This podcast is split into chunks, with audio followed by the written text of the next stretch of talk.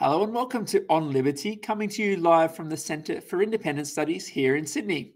I'm Glenn Fahey, your host for today's episode, filling in for our regular host Salvatore Babones. I'm joined today by Melissa Monteiro, the CEO of the Community Migrant Resource Centre here in Sydney. Melissa, welcome to the CIS. Thank you so much for having me. Oh, our pleasure, our pleasure. Melissa, can you, uh, for our audience, can you tell us a little bit more about the, the Community Migrant Resource Centre that you lead? Sure. Uh, the Community Migrant Resource Centre is a not for profit. It's uh, um, a community based organization, a charitable organization established in 1996. And we're a leader in the provision of specialized support services to newly arrived migrants and to refugees and to humanitarian entrants. We work uh, within a community capacity building framework to encourage individuals and migrant communities to identify and address their own issues. Our core business is providing settlement, settlement to these newly arrived families and communities from various um, backgrounds. In addition to settlement, we provide youth services, children's services, employment and employment and training, uh, social enterprises, family support.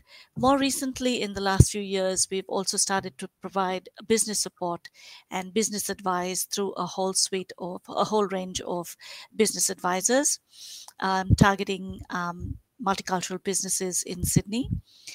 Um, lastly, we have a very strong multicultural support workers provide a program that provides support to uh, departmental uh, departments like the Department of Communities and Justice, um, who also train with us and provide cultural competency training. And we also provide consultancy and a whole other range of urban activation programs, um, Glenn.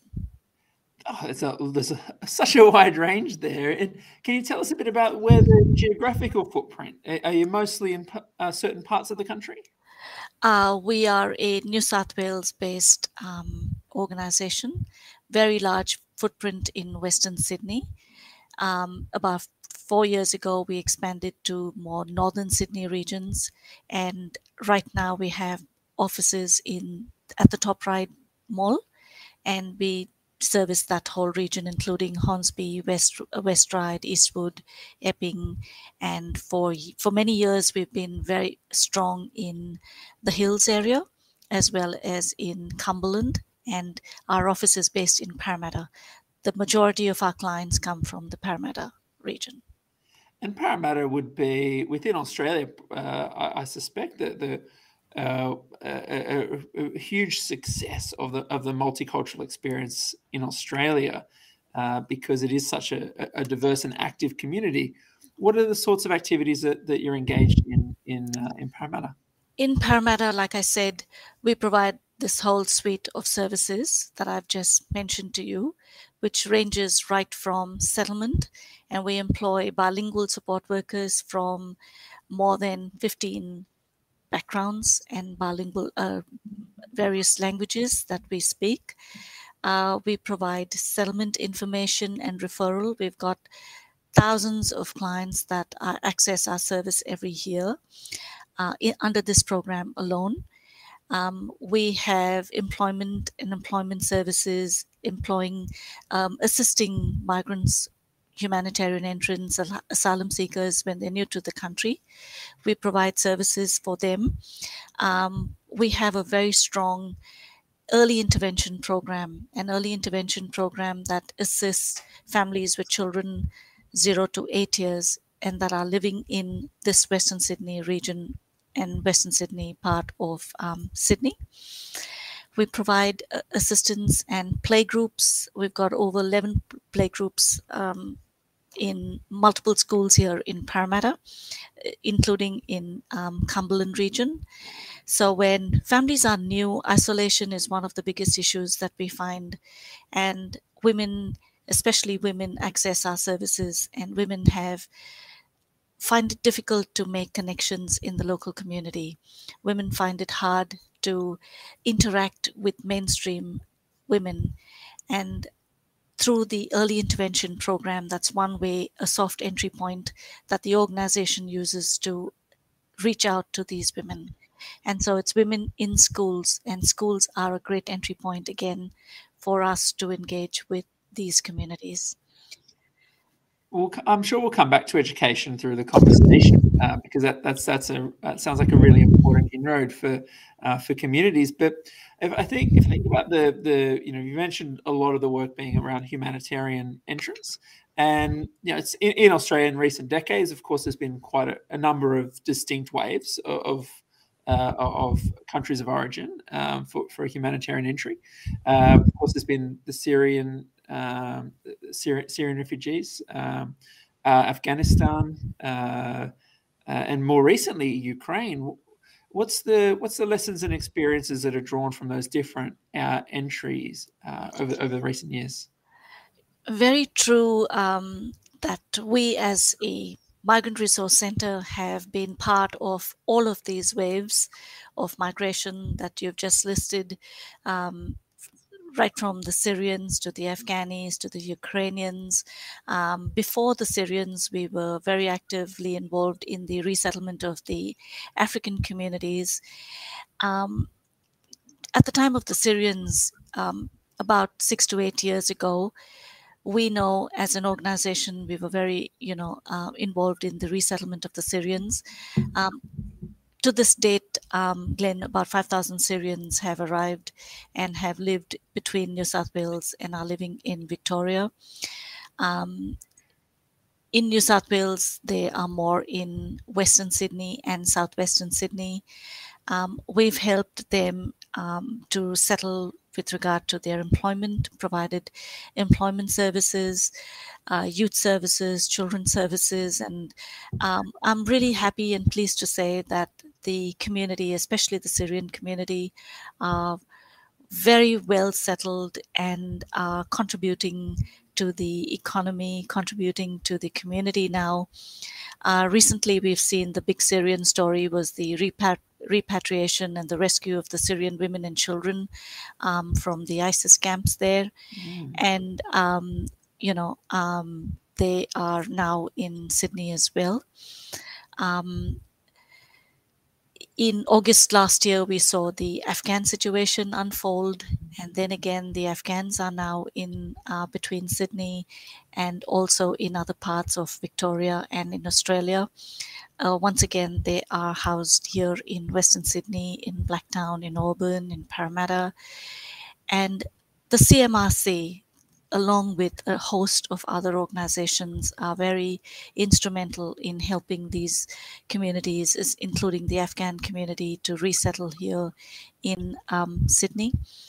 And then again, when I talk about their resettlement, the resettlement, one of the key drivers and the most important aspect for any community to settle in Australia is finding a job.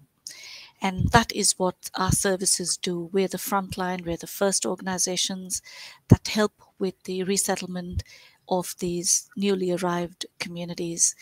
We bear in mind the torture, we bear in mind the trauma that they've gone through, especially the Afghan community that have so recently come here. We bear in mind the trauma, the traumatic backgrounds that they have been exposed to for very, very long time. And employment for them is one of the most important um, uh, aspects we find for that help in their settlement. Housing, of course, housing and employment go hand in hand you can't have any one without the other. And I think it's a whole suite of services that we and other settlement agencies, including the Settlement Services International, provide to the Syrian, uh, to the Afghan community. Um, like I mentioned previously, it was the Syrian community. There is a whole network of settlement services in the country as well as in Sydney and we as settlement services are talking to each other all the time. The first points of arrival are with the Settlement Services International as an organization, after which referrals are then made to this whole consortium of settlement agencies across the on the ground in New South Wales. And uh, the Afghan uh, the Afghan communities we have worked closely, and we have seen unfold um, a whole range of services through the Afghan associations themselves. The communities are on track, and the communities, I am pleased to say, are very well settling in western part of Sydney. And in your in your view, do you, Australia, um, of course, you know, does does have compared to many other countries relatively high levels of immigration. Is Australia a, place compared to other countries that uh, is effective in resettlement? I want to say because as a person that has been actively involved in the settlement and the resettlement of uh, humanitarian entrants and refugees for over 20 years now. This is my 22nd year. I'm really pleased to say and happy to say and proud to say that our government has done um, very, very effectively in helping the settlement of all of these hundreds and thousands of communities that are coming from overseas and helping these refugees to lead a new life here in Australia providing them with pathways to social cohesion as well as economic participation. Glen, settlement is a two way process for migrants and refugees, and helping them to adjust in their new life in Australia is what our organizations are all about. To helping them and welcoming them is what our core mission is as the Migrant Resource Centre. All people who migrate to Australia whether they come by force or whether they come by choice. Really, it is a process of settlement. And that process is very, very critical. And we, as settlement agencies, I also talk on behalf of the Settlement Council of Australia today because I'm actively involved in the Settlement Council. We, as the Settlement Council, provide settlement to all these newly arrived refugee communities and humanitarian entrants the process is very, very critical, and settlement needs arise over a lifetime. It's not just in the one to five years that the government expect communities to resettle, but settlement to me is a lifetime journey and people can be in the country for 15 years and still be resettling. Sometimes trauma may take more than five years or seven years, and we find that uh, people take much longer to navigate um, themselves with the um, essential the uh, most immediate needs are like employment and housing maybe that can happen in the one to five years trauma and other other aspects take much longer to settle so settle, settlement is also intergenerational with mm-hmm. children and young people born to migrant parents navigating and adjusting to bit, uh, between cultures themselves. So that is another whole um, area of resettlement. But I think that the government have done uh, wonderfully in the last um, few years, especially with regard to responding to the Syrian crisis. And you know, as you know, um, the government responded to the conflict in the Middle East. Uh, in the Middle East, and um, Australia resettled um, in the in, in 2016-17 we first resettled, resettled 12,000 and then an additional 24,000 people uh, refugees came in from Syria and Iraq mm-hmm. um, the cap has increased consistently over a period of time and more recently we've seen in the, the Afghan crisis again the risk government responding and opening up and getting a larger number of um, Afghans um, coming in again. And communities are very grateful.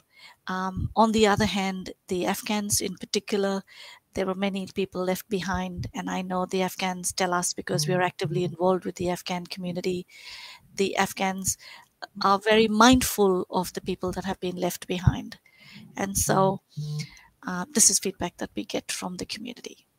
So there are many, of course, as you've alluded to, there of course there are many that are that are currently waiting in camps overseas, and many others who, of course, would, uh, would, maybe are, are, disconnected with family members that, that, are here. do, do you think that there's a, a, a large uh, demand still for for more settlements? And is there the capacity here in Australia to, to work with a larger intake? Um, yes, there is a huge demand across all of these countries that I've just alluded to, whether it is Syria or Afghanistan or more recently the Ukrainians.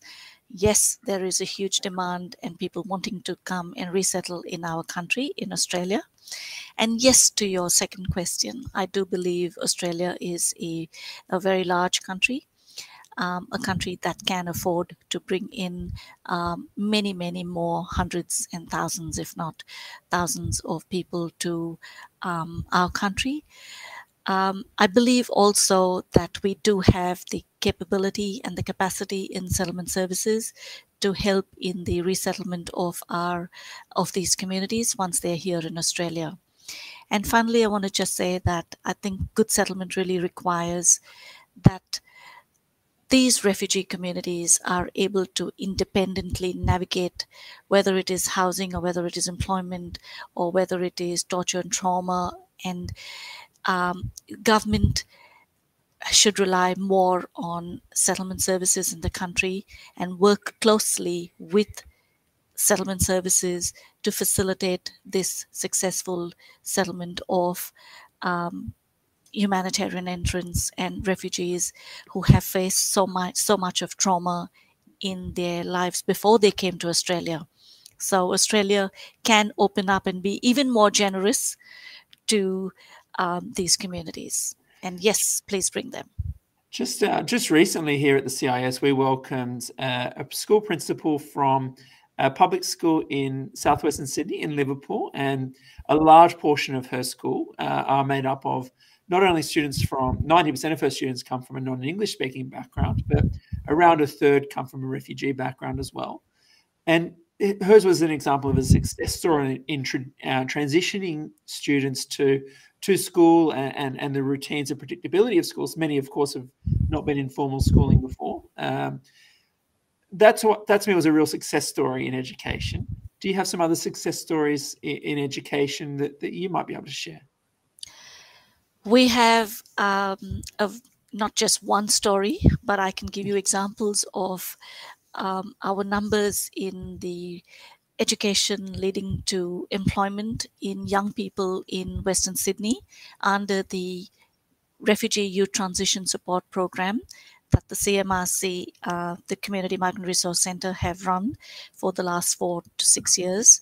We have very successfully uh, uh, run this YTSP program and provided education leading to employment outcomes for over 1,100 young people from refugee backgrounds in Western Sydney again.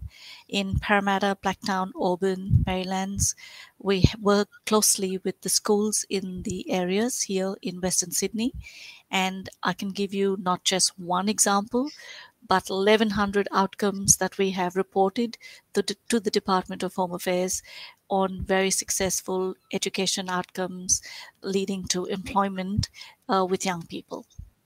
How do you handle the housing issue? You've, you, you have touched on the fact that housing is a real challenge, and I mean this is there's a supply challenge uh, in housing in, in all segments, whether it's you know whether we're talking about social housing, uh, affordable housing more generally in the market. How do organisations like yours deal with uh, and address some of those housing challenges?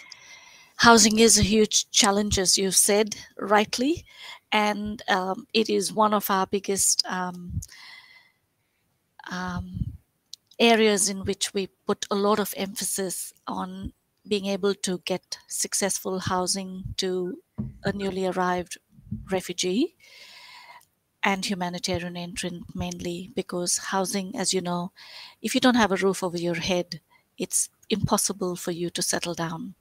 And with the way that we're going in sydney right now in new south wales it's very hard and one of the things that the government are trying very hard and there is a push to move people to regional areas.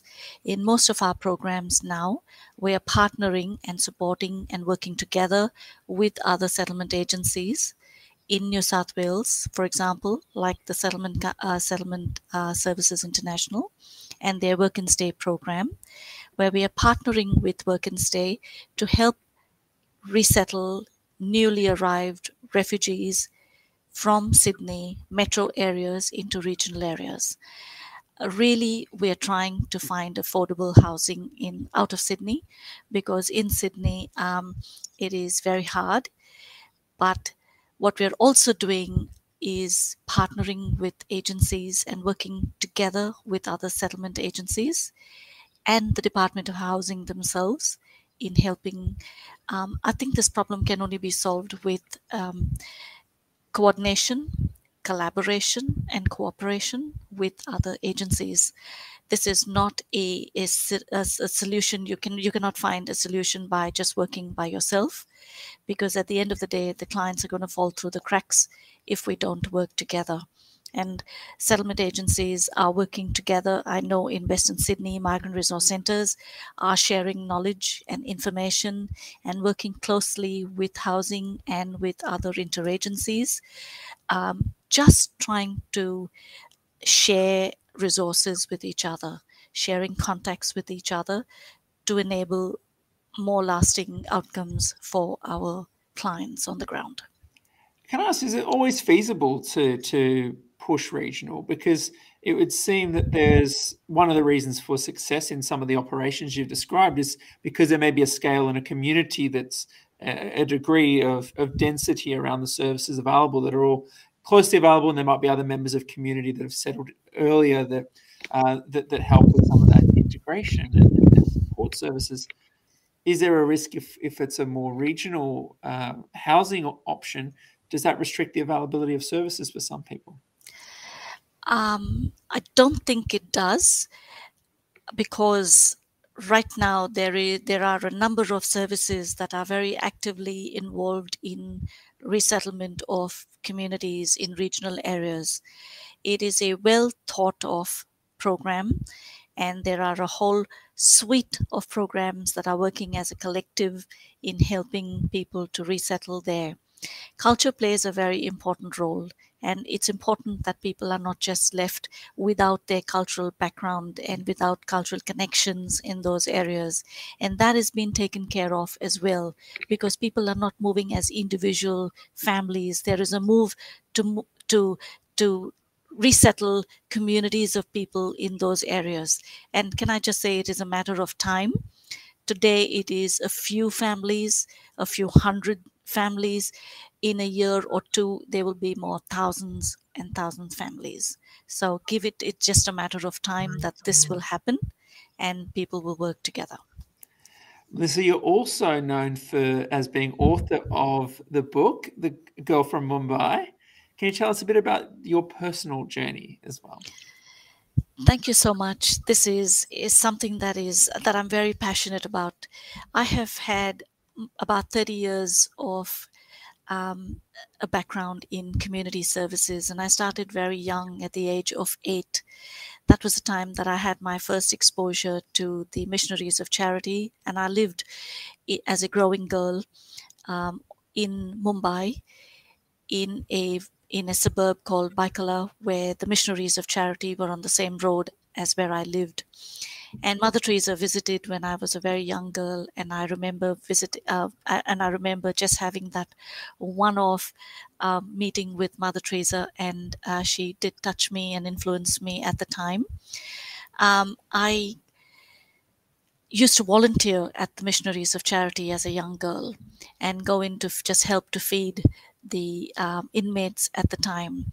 And what really touched me and moved me as a young girl of eight years old was that these people had nothing. They wore nothing. They had just plain, you know, gowns and they literally owned nothing. But the care that the nuns took for, for these people at the time was what moved me. And my father played a very big role also as a young girl. My father used to work with the Indian Navy and with the Catholic Relief Services after he retired.